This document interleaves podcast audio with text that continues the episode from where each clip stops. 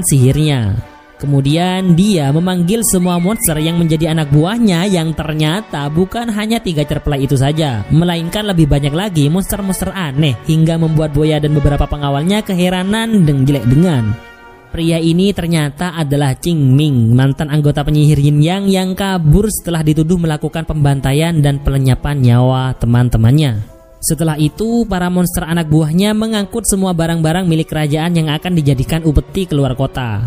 Hilanglah semua upeti itu, sekaligus harga diri sang kapten pengawal kerajaan yang hanya ditinggalkan sebuah kertas mantra oleh Jing Ming.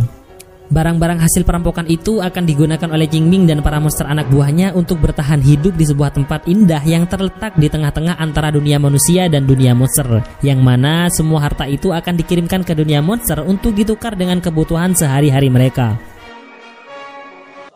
Pada malam hari di tempat penyihir Yin Yang ada dua makhluk bersama